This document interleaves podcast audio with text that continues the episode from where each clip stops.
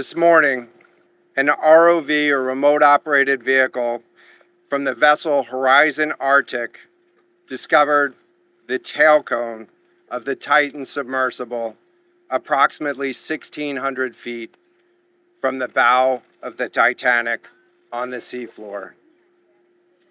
The ROV subsequently found additional debris.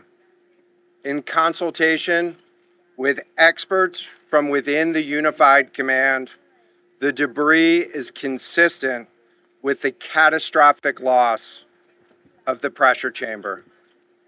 Upon this determination, we immediately notified the families. On behalf of the United States Coast Guard and the entire Unified Command, I offer my deepest condolences to the families. On Thursday afternoon, the U.S. Coast Guard gave a tragic update on the missing submersible. Yeah, so we, we learned Thursday afternoon that uh, pressure was lost in the Titan, uh, and all five people on board are presumed to be dead. Um, they were on their way to the Titanic wreckage in the North Atlantic. This is my colleague Ben Brasch. He's been reporting on this for the Post. Yeah, so this was a, a previously unknown world to me, and I think to a lot of people when they heard that there was a submersible going down to the wreckage of the Titanic. Um, people thought it was only James Cameron and you know scientists who were doing that. Um, but OceanGate, this company, was bringing tourists down there um, at two hundred fifty thousand dollars a person uh, to see the ocean floor and to see what has become of the unsinkable Titanic. And Ben has learned that there are surprisingly few rules for companies who take tourists to the depths of the ocean. Yeah, there really aren't as many rules down there as you think there are. I, I spoke with one expert, and he called it the lawless ocean. When you're 12 miles off the coast, you're in international waters. Uh, there's no one there to police what's going on. There are essentially no rules. From the newsroom of the Washington Post, this is Post Reports. I'm Elahe Izadi. It's Thursday, June 22nd. Today, Ben and I dig into the wild west of deep sea tourism and how this sort of travel could be forever changed by this tragedy. Ben also shares what he learned about OceanGate, the company that launched this doomed voyage.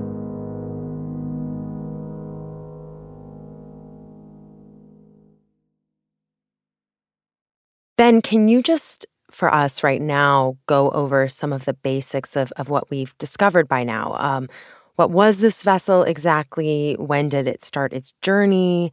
And who was on board?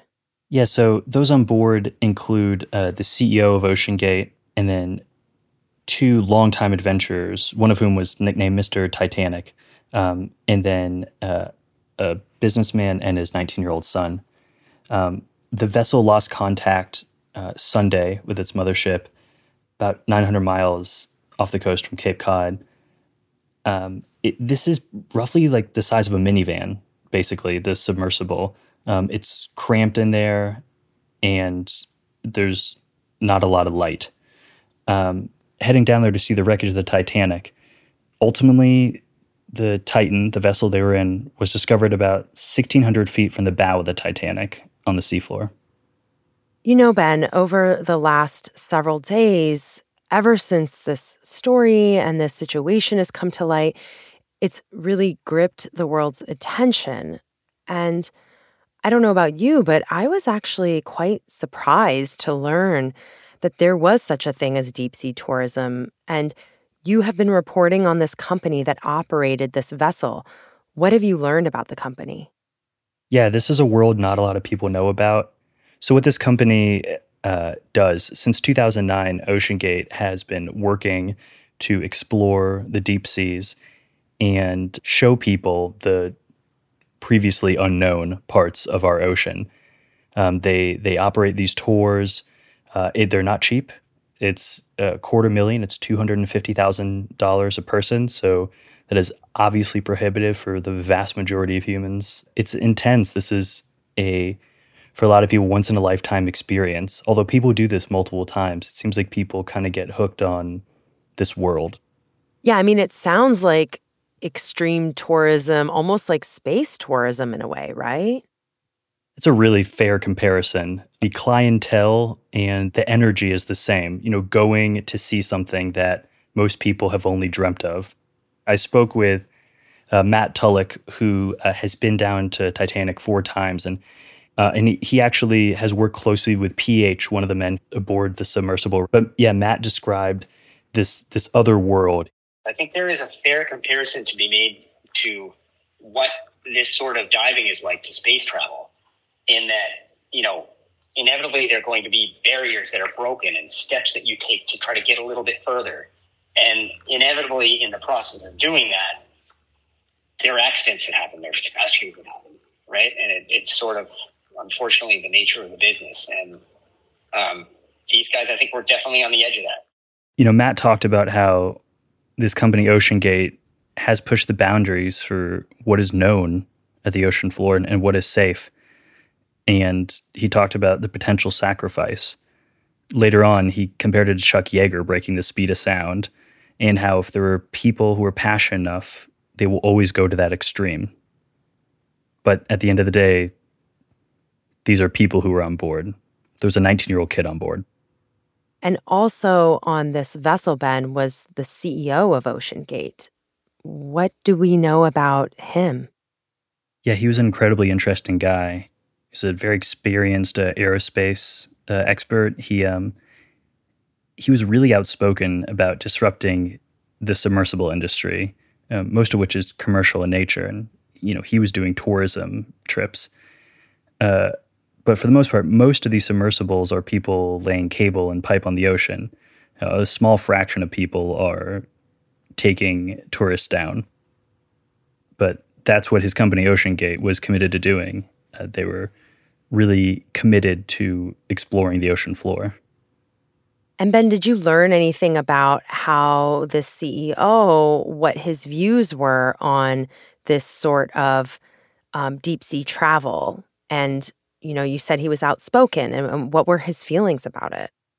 Yeah, he thought that a lot of times the submersible world was overregulated. He thought that, um, you know, these were redundancies on top of redundancies that, uh, you know, a, a trained mariner and pilot um, would be just fine as long as their equipment was was okay. There's certain things that you want to be uh, buttoned down. So the pressure vessel is not MacGyver at all because that's where we work with Boeing and NASA and the University of Washington.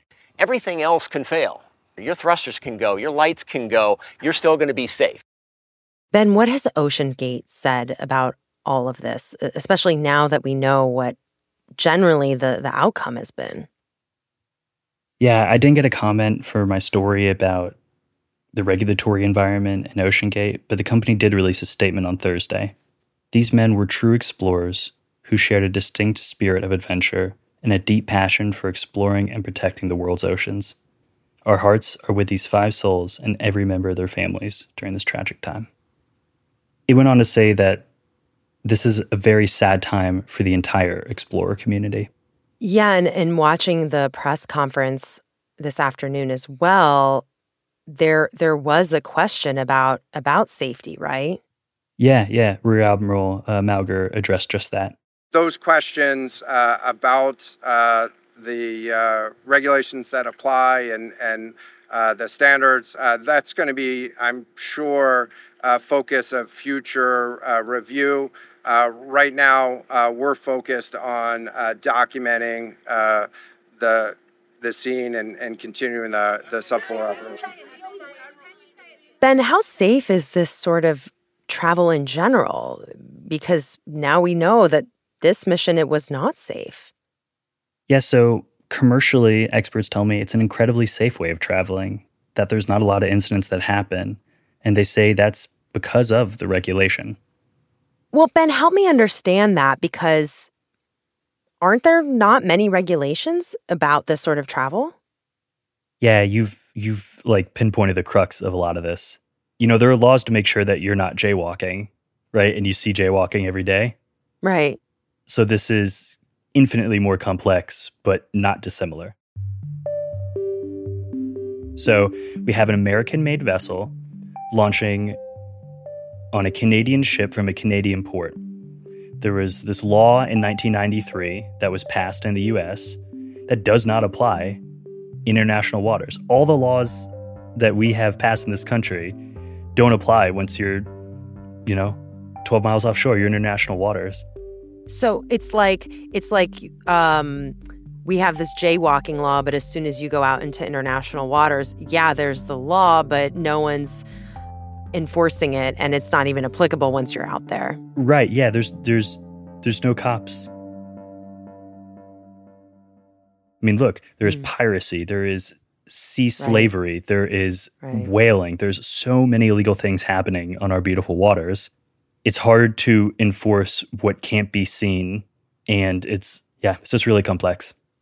And and so what about the vessel itself? Are there any sort of regulations around the construction of the vessels? Like is is there anyone who's basically enforcing any sort of standard and are there any sort of standards when it comes to the vessels themselves even if it's, you know, once they're out in the ocean maybe no one's enforcing it? The answer is there's no international submersible, you know, uh, agency that that blesses these these submersibles. What they do have is these agencies that classify. They're they're classing agencies as they're called. And what they Hmm. do is they work with you from the design stage. They look at your drawings, they say yes, no, and if you want to pass their inspection initially, you work with them and you pay a hefty fee and your vehicle gets blessed by this agency and now notably um, in 2019 oceangate on its own blog put out a post that said why isn't titan classed? Hmm. and in it they explained why that is. They said what these classification agencies do is they will class a vehicle but it doesn't weed out subpar mariners. And they say that you know most of the incidents that happen out there are from people and not the machines themselves Yeah, I mean, essentially, to use like the plane analogy is okay. You can um, inspect our our plane, but in in this sort of travel, really, the source of um, any danger is the pilot. It's the person running running the show. It's not the vessel itself, basically. that's right that that is their argument that a vast majority of the marine and aviation accidents are operator error and not mechanical failure according to the blog post And, to be clear, these regulations, and what you're talking about classing, these are voluntary. No one has to do this, right? Yeah, that's exactly right. So, the reason you would want to do this is mostly for insurance purposes. It puts Hmm. insurance companies at ease if your vehicle is classed, uh, because obviously there's this third party that has deemed it safe. It does seem wild to me that um, there are no regulations or standards that are enforced, that these are, in fact, voluntary standards for this sort of travel.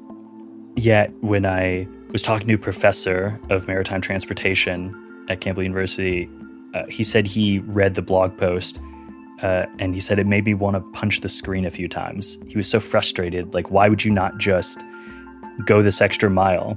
Just anything to push it further, to learn more, to plumb deeper. After the break, Ben tells me about the previous safety concerns raised at OceanGate. We'll be right back.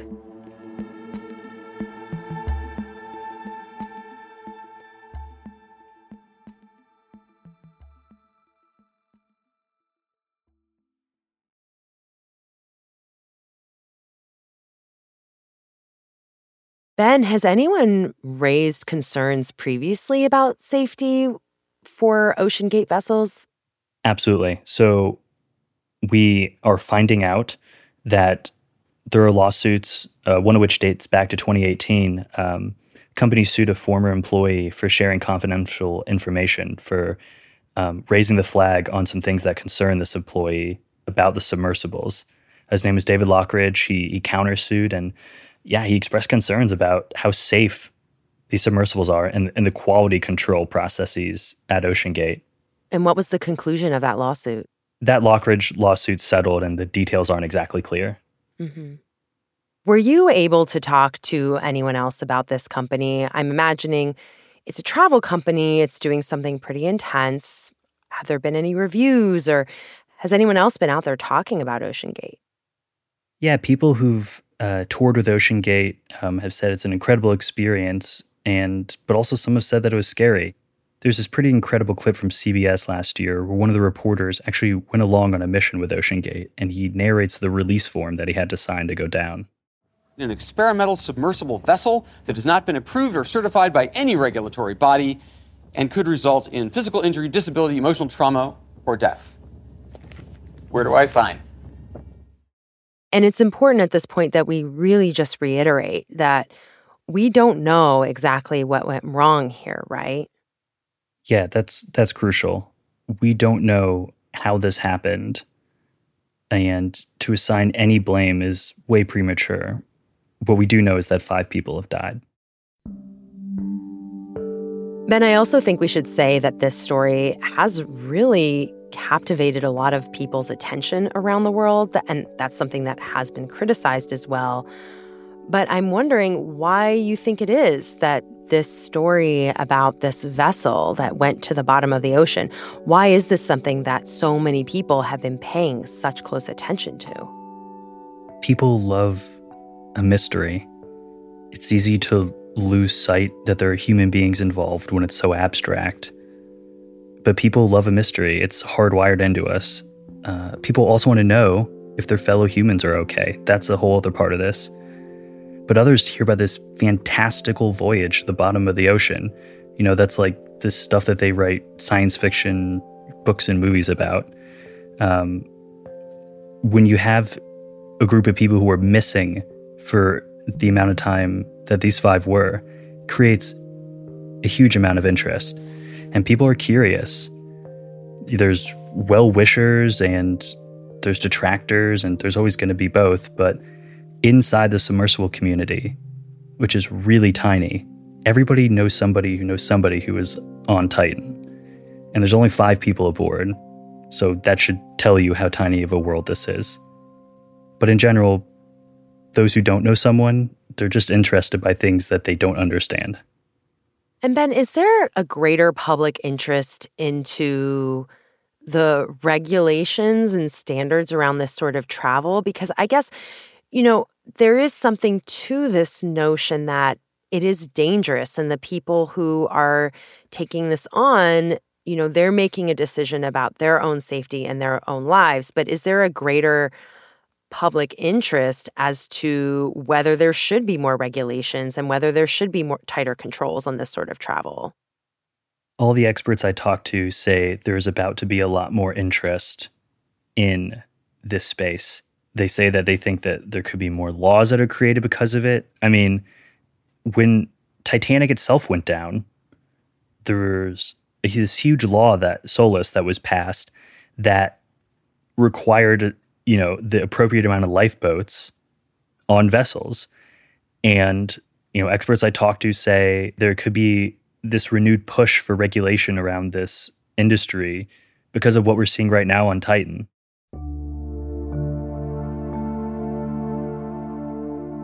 Ben thanks so much for taking time today to speak with us. Thank you so much for having me. Ben Brasch is a reporter for the post that's it for Post Reports. Thanks for listening. Today's show was produced by Maggie Penman with help from Jordan Marie Smith and Alana Gordon. It was mixed by Sean Carter and edited by Monica Campbell. I'm Elahe Izadi. We'll be back tomorrow with more stories from the Washington Post.